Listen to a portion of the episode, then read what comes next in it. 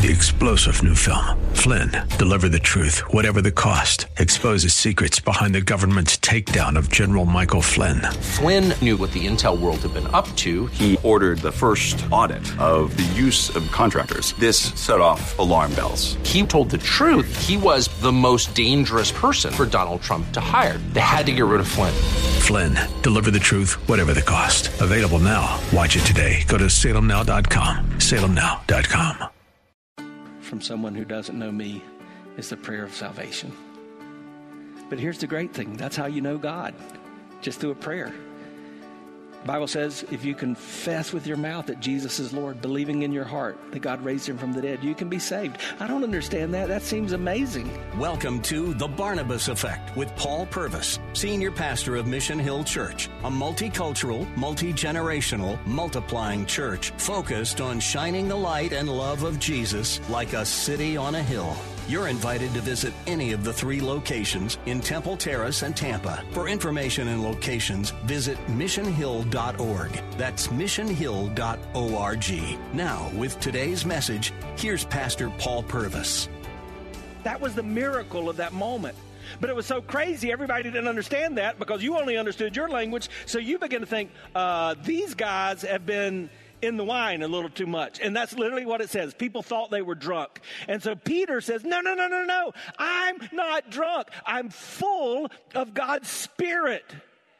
And because of being full of God's Spirit, I now have the power. Remember, I've got the power. I've got the power to be his witness. And so he became a witness for Jesus. And if you read the rest of Acts chapter 2, all he does is tell the story of Jesus. That's what it means to be a witness, right? You don't have to have a degree in Bible or a theology degree. You just got to know what Jesus did. Just start with what he did for you. And at the end of Acts chapter 2, Peter stopped preaching, and this is crazy. All those people gathered from all around the world, you know what they did? By the thousands, they said, I want some of that. And they turned to Jesus. And you know who was born that day? The church. And when you begin to read the book of Acts, you see that as the church kept being witnesses for Jesus, people were added to the church. And then the church multiplied and the kingdom of God grew. But that shouldn't be a surprise to us because we've already learned if we humble ourselves and in unity come together in what? Prayer. If we do that biblically, then God's kingdom's going to grow. And that's what happened. I read that and I am sick. I'm sick after 52 years of not seeing that in my life. I want that. I want to be a part of that kind of church. When God's people unite together, when they come together in prayer and see amazing things that begin to happen. I want to see God work in ways I can't explain or understand. I want an Acts 2 kind of experience. I want the things that Jesus himself said come only through prayer. I don't want to just be a Christian who prays. I learned to do that as a child. Some of you learned to do that as a child. You could say, God is great, God is good, let us thank Him for the food. You could say, Now I lay me down to sleep. You, you may have prayed that prayer like I did, the Lord's Prayer, even at a baseball game. I, I don't want to be as a child. Like the Apostle Paul says, I once was a child, but now I'm not a child. I, I want to pray like it makes a difference.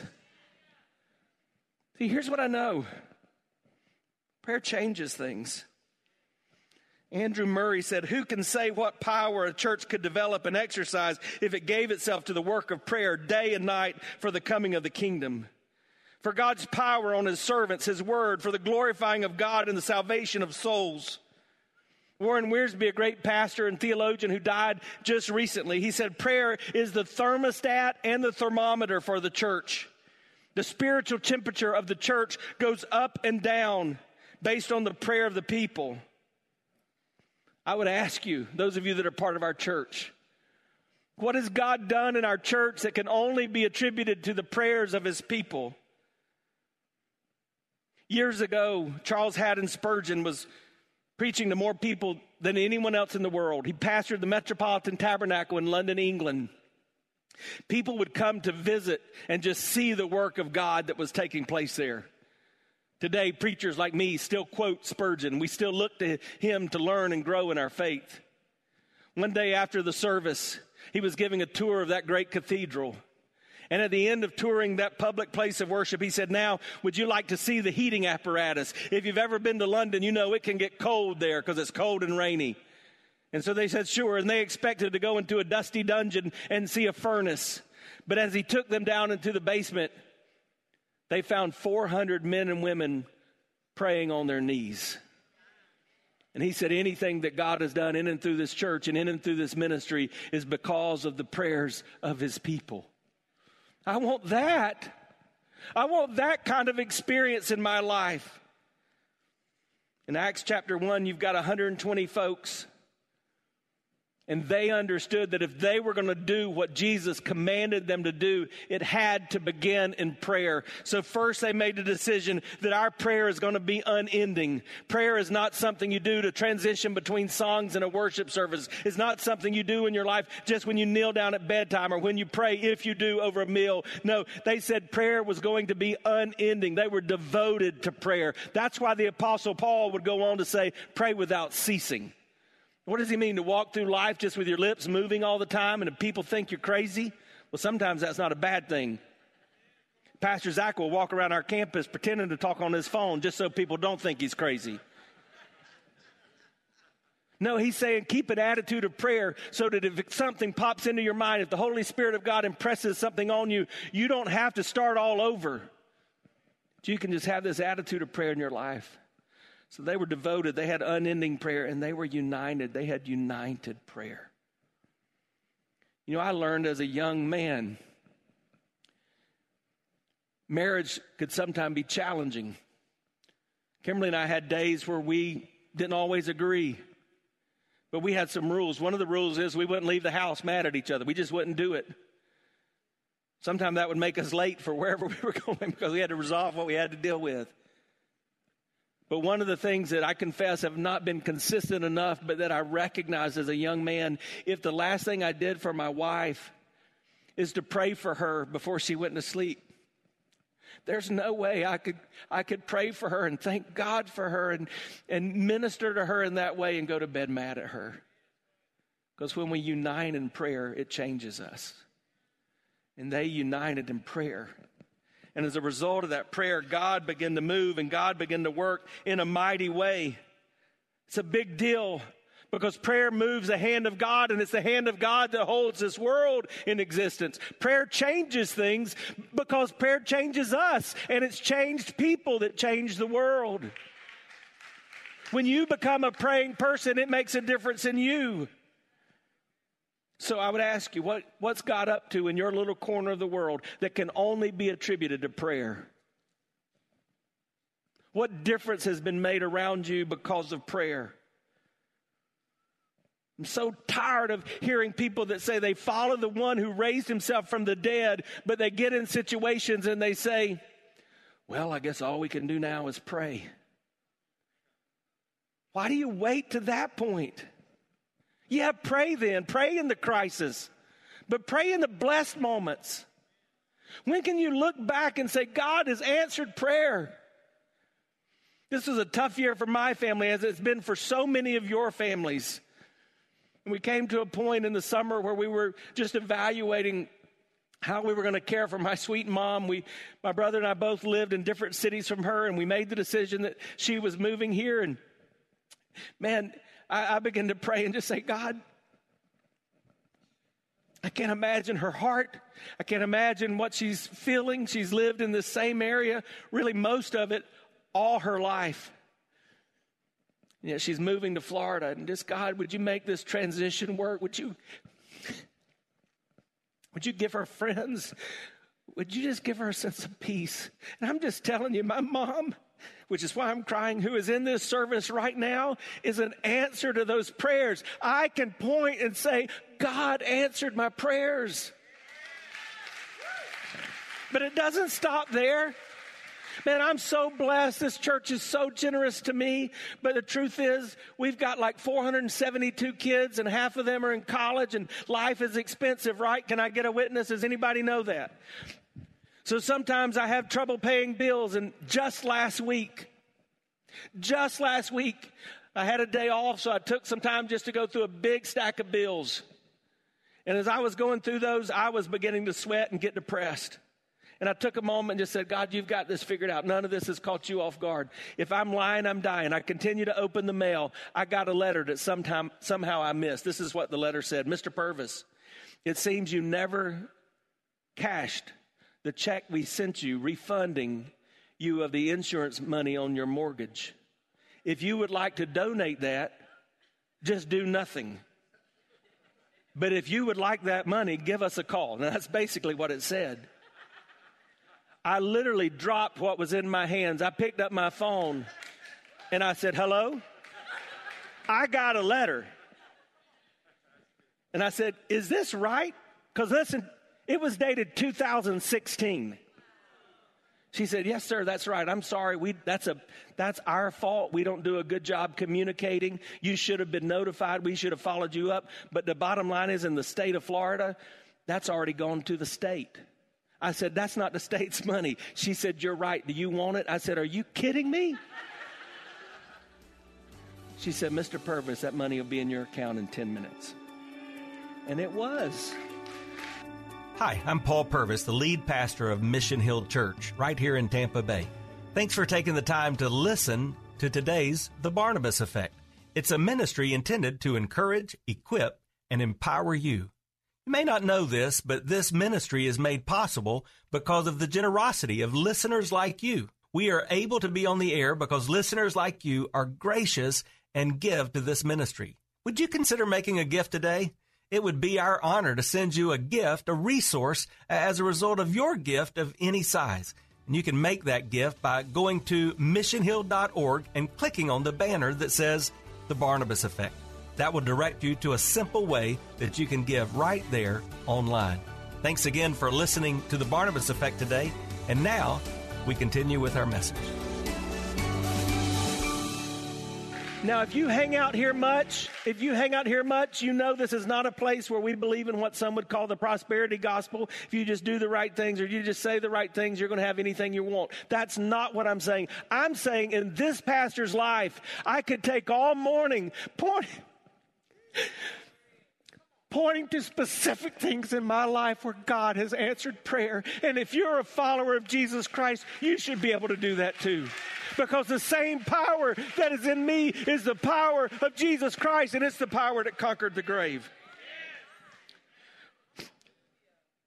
What if, uh, what if we determined to always face the Father before we face the world? What if we said, God, I just want so much of you that everything else in this world that I'm trying to deal with, the chaos, the confusion, the crises we've all been through, God, I want to see you so much that, like the hymn says, when I turn my eyes on Jesus, the things of this world grow strangely dim in the light of your glory and grace. Yeah, if, if we want to be witnesses for Jesus, it is talking about him. But according to Jesus, if we want to be his witnesses, it's going to involve talking to him. Jesus prayed. He prayed with others, he prayed for others, he, he, he prayed away from others. His life was a life of prayer. Andrew Murray said Jesus never taught his disciples how to preach, only to pray. To know how to speak to God is more than knowing how to speak to man.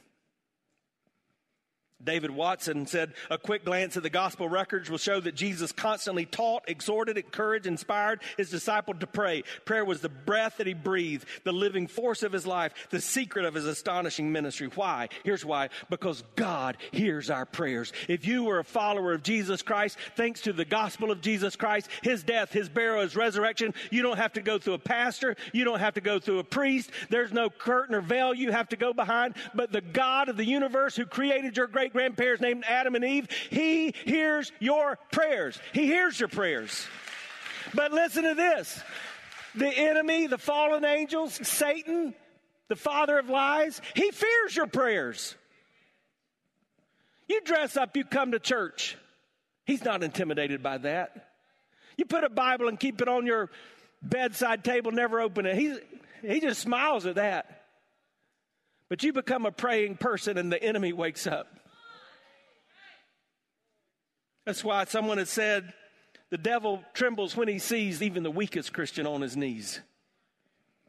That's why the apostle Paul says you want to fight the enemy and he's an enemy. He's a bad enemy, but you want to fight himself. You arm yourself in prayer. So you go to God and say, God, I, I, want to be covered up with that belt of truth. Help me to walk in truth. I want that breastplate of righteousness. And God, I know this. There's no righteousness in me. So clothe me in the righteousness of Jesus. And by the way, God, my mind is a battlefield. So help me capture every thought as you put on that helmet of salvation. Save me from my own thoughts, God, because the devil is attacking my mind. And so God, give me that shield of faith so that I'm able able to fight him when I don't see the way. Help me to walk in faith. And God, put my feet in the gospel shoes of peace so that whatever this world brings, I'll have a peace that passes understanding. And God, I don't want to just be defensive. I want to be offensive. So put in my hand the sword of the Spirit, your word. Help me to remember your word so that I can make a difference as I walk through this life.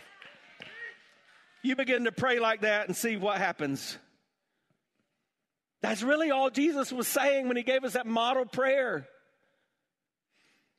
said in Matthew 6, pray like this Our Father who's in heaven, hallowed be thy name, holy be your name, your kingdom come, your will be done on earth as it is in heaven. Give us this day our daily bread, forgive us our debts.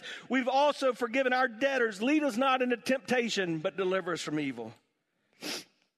I wanted to make this practical, so I, I went back to something I remember that I learned as a little boy so thankful that I have a praying mom and a, I had a praying dad who would bring prayer leaders to our church just to help us understand and teach us the ways to pray. And, and, and one, when I was a little boy, said, if you just take that word pray, P R A Y, and you think about the letters that make up that word, it can guide you through prayer. So he said, for example, it begins with praise. Make sure your prayer always begins with praise. That's why Jesus said, Our Father who is in heaven, holy is your name. Say, holy is your name. So praise is just telling God who He is and that you love Him, that you like Him. Last night I watched my youngest son on stage performing a musical, and you, have seen, if you've had children or grandchildren, you've seen what it does when you see them excel. And man, he excelled and it made me so proud. But I didn't want to keep that pride to myself. I wanted to let him know that I thought he excelled. I wanted to let him know that I loved him. That's what praise is to God. It's going to God and saying, God, I know that you're all knowing. You're, you're omniscient. I know that you're all powerful. You're omnipotent. I know that you're ever present. You're uh, present, God. But God, I know that in my life, you've been the waymaker. You've been the miracle worker. You've been the light in the darkness. That is who you are, church. He is saying to God, God, you're my mighty God. You're my everlasting Father. You're my Prince of Peace. You're, you're God who is with me. You're Emmanuel. You're the way, the truth, the life. You're the door. I, I can't enter into anything in this life without you, God. God, you're the beginning and the end of all that is good in me. You're the Alpha and the May, Omega. God, that is who you are. That's praise. And so you just spend some time praising God. And then that R reminds me of the importance of repentance. Because when I sin in my life, it's like clogging the arteries that connect to the heart of God. And so I want to confess. That's why David says, Create in me a clean heart, O God, and renew a right spirit within me. That's why John in the New Testament would say, if you confess your sins, he's faithful and just to forgive you of your sins. But I don't have to go to a priest or a pastor thanks to Jesus. I go straight to God and I confess. I repent of my sin. God, I blew it today. I don't like the way I talk to so and so, or I don't, I don't, I'm sick of having these thoughts, or, or Lord, I lusted with my eyes, or Lord, I, I, I took another drink, or, or I took another pill, or whatever it is that's coming into your life. I begin to get that right. I repent. And then after that, I ask God for what I need because now I'm prepared. I've made clear I know who I am and who He is. And then after I ask, what do I do? Jesus said to say, Thy kingdom, thy, thy kingdom come, thy will be done on earth as it is in heaven. So, God, I've now told you what I want, but here I am. You're the author and the perfecter of my faith. You write the story. My yes is on the table, but I yield to you. So that's just a model, guys. That's not hard, is it? This means no, this means yes, okay? That's not hard. Let me give you another model. I learned this as a child. It's called the ACTS model, A C T S. Starts with adoration. You know what adoration is? That's praise. We've already gone through that. Then you go to confession. You know what confession is? That's repentance. We go through that. Then you get to thanksgiving. We didn't talk about that a while ago, but that's a good thing in praise, just to tell God how grateful you are. The Bible tells us to always be thankful. Then I get to supplication. And supplication is just a theological word that means asking. So in college, I began to apply this. I was a little more physically active at that time, and I would jog. And there was a loop at my college that was one mile. And so I decided I'm going to pray as I run. And I was going to pray this model, and I was going to do each for a mile. And so I first prayed prayers of praise and adoration. And then with a little less energy, I prayed prayers of confession. And I'll be honest, there were times I had to go into the third mile with confession because I wasn't finished. And then I'd pray prayers of thanksgiving. And then if I had any more energy, I could get to the fourth mile. And the fourth mile was when I really began to cry out to God for the needs and the wants in my life. I want you to be a fourth miler, but I want you to go through the process of prayer because I believe that's the way God works and He hears us and He begins to show up in our lives in a mighty way. It doesn't matter how you pray, but it does matter that you pray, that you have personal prayer, and, and then that you have corporate prayer. Do you know that we give you opportunities to be involved together and pray? Some of you may not realize this, but if you were to ask me, Pastor, I can only choose an hour and a half a week, when should I come? I would say show up at 6:30 on Wednesday night to what we call house of prayer. And I don't preach, but we worship and we pray. This Wednesday when we gather at 6:30, we're going to take communion and remember what Jesus has done for us. House of prayer. Do you know every Thursday Pastor Zach hosts a prayer call? All you got to do is ask him for the phone number. You could get in on that. It's in the morning every Thursday morning. About six weeks ago, God prompted my heart that I needed to stop expecting Him to. I'm looking out at an almost full room today as I say this that I needed to stop expecting God to do something on Sunday if I've not called the church to cover it in prayer on Saturday. And so uh, a handful of us began meeting right here in this room at 8 a.m. on Saturday morning, just as we did yesterday. Not preaching, just praying, just seeking the face of God. You could be a part of that. You don't have to be a member. You know, it's not a club. Do you see their opportunities? You, you want to go to the next level? Pastor Zach leads a prayer team under my leadership that he'll reach out to and call and we'll pray when something big's going on and we just need guidance or wisdom or we need God to work a miracle. Did you know that we want prayers just like Charles Haddon Spurgeon had that were the furnace of that church that powered and fueled that church? But we can't get people to consistently say they'll pray during the service. Some of you would say, Hey, I can come to the second service, but I want to pray in the first service. Where can I go pray? Pray that God's heart would be stirring in, in, people's lives. Pray that marriages would be healed. Uh, pray that financial freedom would be experienced. Pray that addiction is broken. Do you understand there's power in prayer? And then today we're introducing something that every one of you can do. It's called Bless Every Home. You've got this little card on your seat. Some of you are uncomfortable because you didn't realize you were sitting on it. I want you to take that. It, has got a website. You can go to this website and sign up. You can just scan that QR code in the back or sign up. Or you can go to your phone and go to the Apple uh, uh Play, the Google Play Store or the App Store on your iPhone, and you can download the app called Bless Every Home. What happens when you sign up? You become a light where you live, and it gives you an opportunity every day to pray for your neighbors. Some of you in this room are my neighbors because you live within the 100 or 200 homes that are closest to me. And I pray for you regularly because every morning, five names pop up. I look this morning just to begin to pray through those due. I, I get an email every morning. I look to see who they were. You know who the first name on my list today was? It's Kimberly Purvis. I thought that was kind of funny that I'm telling you this today. That's the first name because we live in our neighborhood. That's kind of a novel thought, but we're there. And so, you know what I did? I gave me an opportunity. I prayed for some of these other names. One of these other names, this lady used to be on staff long before I came to this church. She used to be a part of this church. Now she's physically ill and has been for almost 15 years in a devastating way so I could pray for Miss Barbara, but I could I prayed for Kimberly, and you you know I just said thank you God for my wife, and I know she's weary this morning, and I know she's physically hurting, but God I thank you for her. And and did you know that by me praying, I'm becoming a light and fulfilling the mission of this church to shine with the light and love of Jesus like a city on a hill. And every one of you can do this. You've been listening to The Barnabas Effect with Pastor Paul Purvis. The Barnabas Effect is here to provide listeners like you with biblical truth and spiritual encouragement but it can't be done without your financial support. Go to missionhill.org and click on the Give tab. Your financial support helps us reach those seeking truth about God and themselves. Thank you for giving at missionhill.org. And join us weekdays at 9 a.m. for the Barnabas Effect with Pastor Paul Purvis on Faith Talk AM 570 and 910.